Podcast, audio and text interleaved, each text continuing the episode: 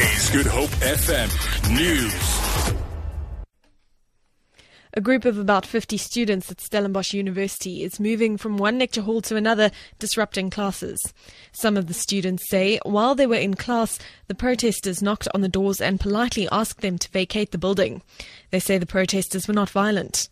Meanwhile, police have been called to the campus while private security personnel are posted outside the main entrance of some of the lecture halls. The demonstrators are currently singing at one of the main entrances to the campus.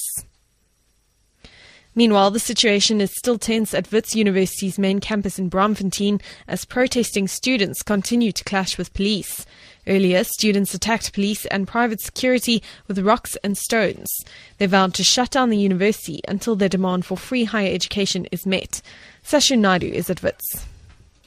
Running battles are continuing at the Braamfontein campus as police are trying to disperse protesting students. Hundreds of heavily armed officers have split up around the campus and are firing rubber bullets and stun grenades at students who are gathered in groups. The officers are also using tear gas to disperse students, which has resulted in several stampedes. A police chopper is also hovering overhead, guiding officers to where the students are gathering. Sasha Naidu, SABC News, Wits University.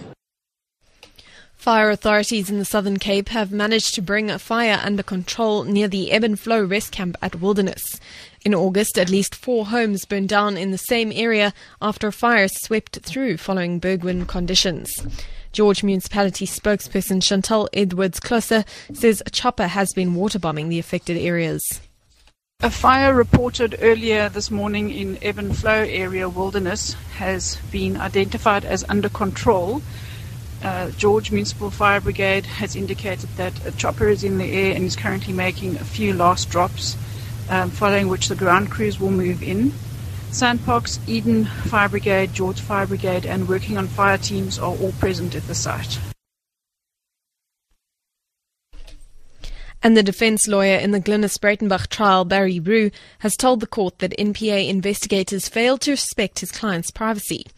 Breitenbach, a former NPA senior prosecutor and now DA MP, and her former lawyer, Gerard Wagner, are charged with defeating the ends of justice and contravening the NPA Act.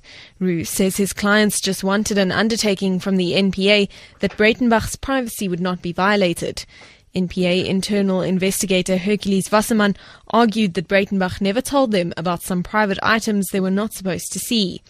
Wasserman says had Breitenbach indicated such privacy, he would not have looked at what was marked private. The trial continues. For Good Hope FM News and Traffic, I'm Amy Bishop.